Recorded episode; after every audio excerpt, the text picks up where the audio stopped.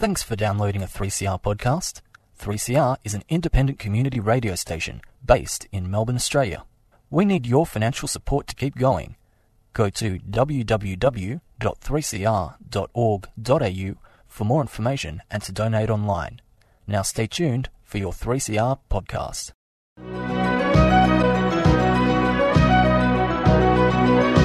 Welcome to another edition of Alternative News brought to you by Romina Betsin from the Campaign for International Cooperation and Disarmament, produced at the community radio station 3CR.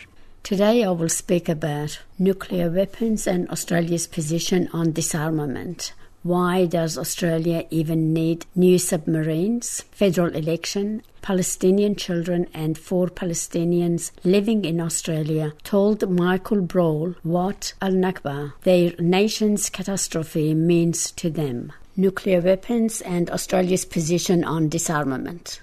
Nuclear weapons are the only weapons of mass destruction not yet prohibited under international law.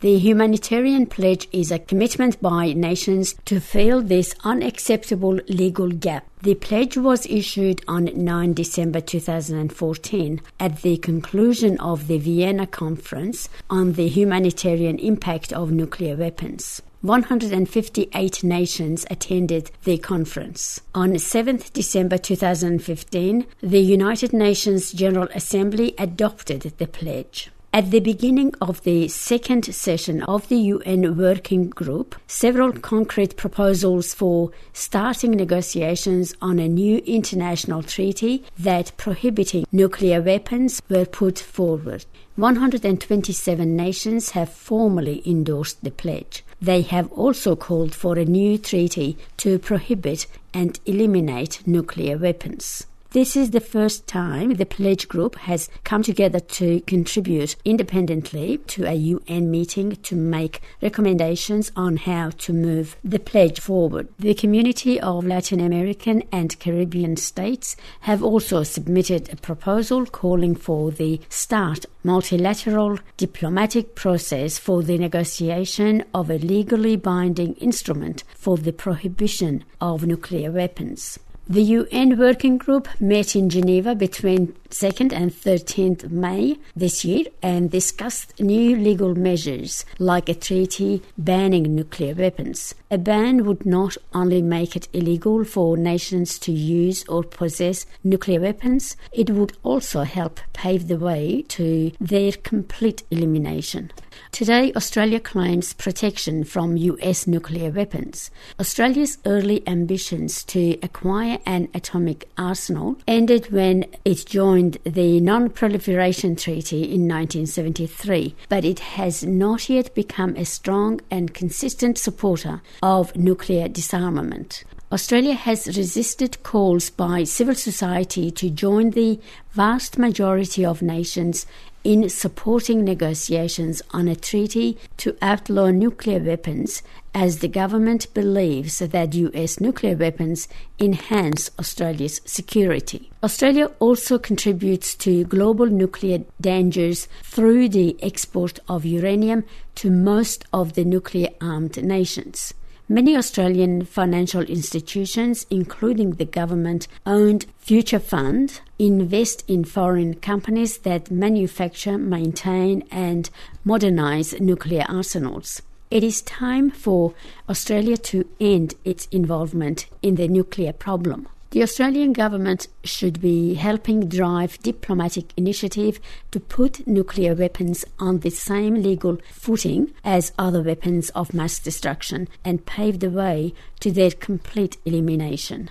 Eliminating nuclear weapons via a comprehensive treaty is the only guarantee against their use. Why does Australia even need new submarines? Why are we building a new fleet of extremely costly military submarines that will almost certainly never be used in war? The actual cost of the submarines when completed will be much higher than the figure proposed now.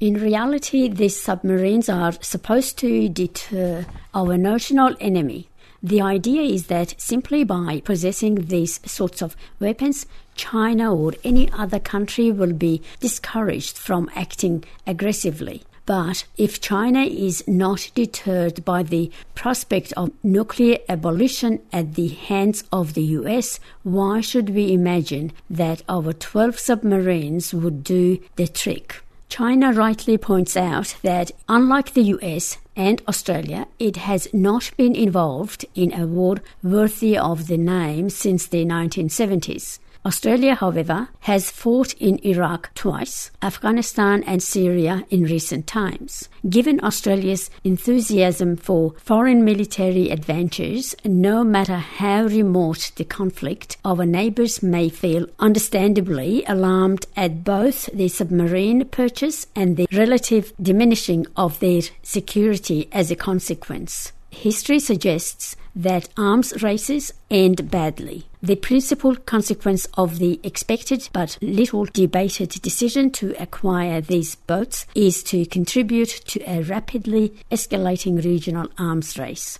This would be a harmfully expensive, dangerous, and definitely unsuccessful exercise federal election. As you know, the government's ABCC bills was voted down and we are heading to a July 2nd double dissolution election.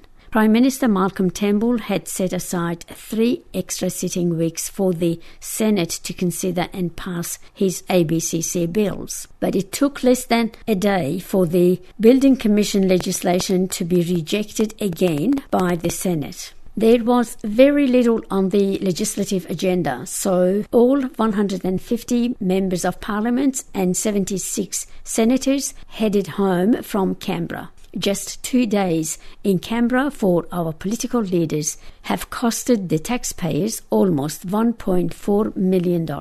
You may also have heard that Mr. Turnbull is named in Panama Papers. He's just been named as a former director of Mossack Fonseca. Prime Minister is listed in amongst the dodgy shell corporation's headquarters in tax havens. It's no wonder his member of parliaments aren't doing enough to crack down on corporate tax avoidance. Could this mean that Mr. Turnbull actively supported companies in hiding their wealth from governments? Clearly, there is a need for legislative action on tax avoidance. We need big corporations and the wealthy to pay their fair share. The alternative is that we will see more cuts to our social services. The election is only eight weeks away and it appears to be a tight contest. Palestinian children. The situation on the ground for Palestinian children is rapidly worsening. At the end of February, there were 440 Palestinian children in Israeli military detention. This is the highest number since data became available from the Israel prison. From the Israel Prison Service in 2008, and the numbers are growing. A report released in April by Defense for Children International Palestine, based on the testimony of 429 Palestinian children, Palestinian children detained by Israeli military or police, found that three quarters suffered some form of physical violence following arrest. For the first time in nearly four years, Israel has reintroduced the use of administrative detention against children, a procedure whereby a child can be detained without charge or trial indefinitely. To effectively monitor and respond to this crisis, Betty McCollum, who is the U.S. representative for Minnesota, has initiated a letter to President Obama asking him to a special envoy to examine the critical situation of Palestinian children living in the occupied West Bank, including East Jerusalem. Appointing a special envoy will promote greater respect and accountability for the human rights of Palestinian children. Four Palestinians living in Australia told Michael Brull Michael Brull is a writer for New Matilda. He has written for a range of other publications, including Overland, ABC's Drum, The Guardian, and elsewhere.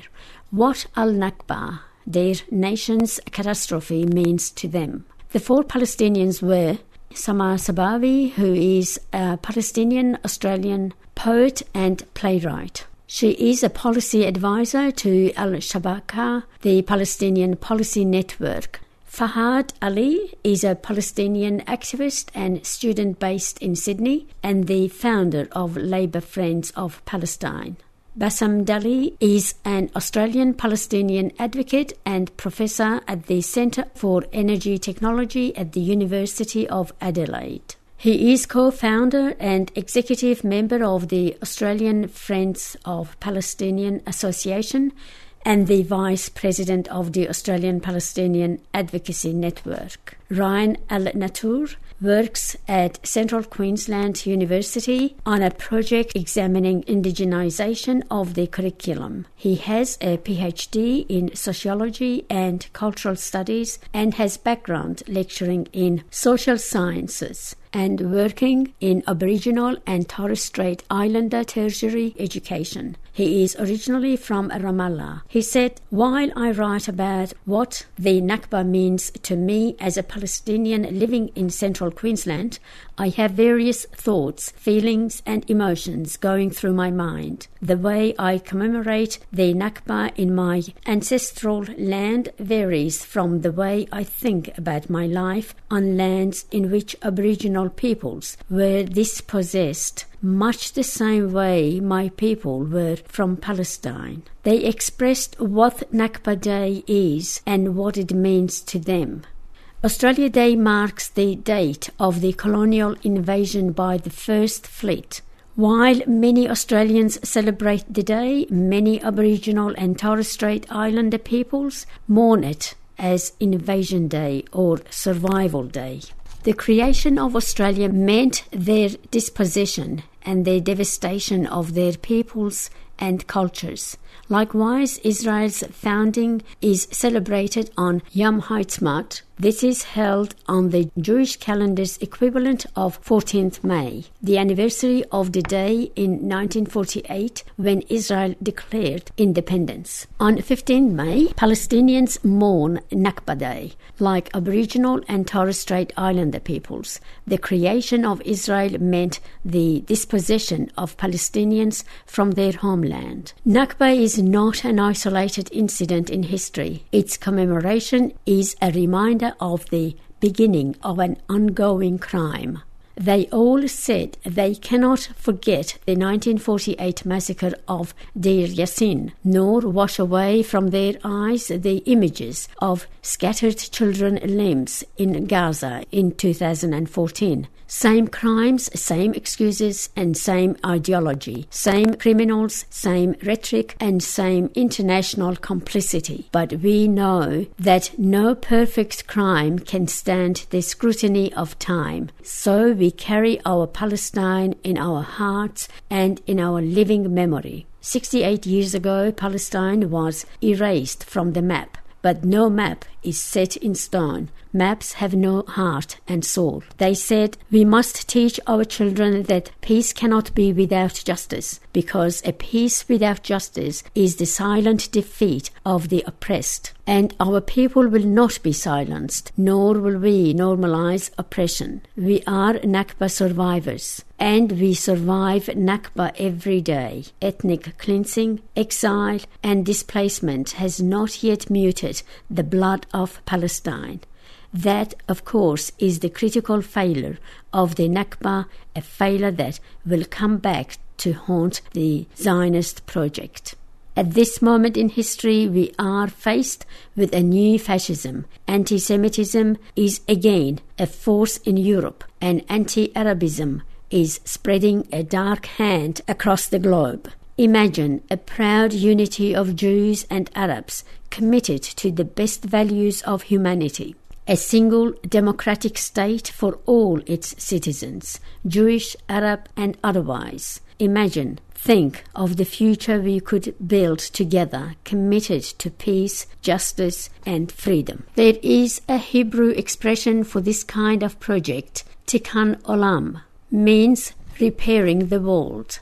An Arabic one too, often misinterpreted, jihad means to do what is right to struggle against injustice. The injustice of the Nakba, still evident some 70 years later, has crossed generations, borders, and beliefs.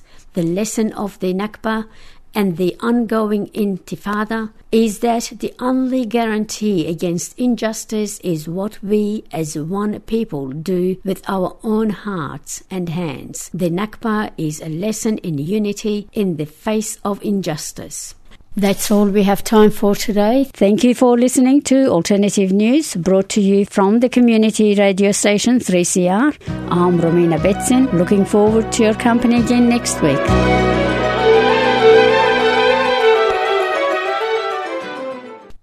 You've been listening to a 3CR podcast produced in the studios of independent community radio station 3CR in Melbourne, Australia. For more information, go to allthews.3cr.org.au.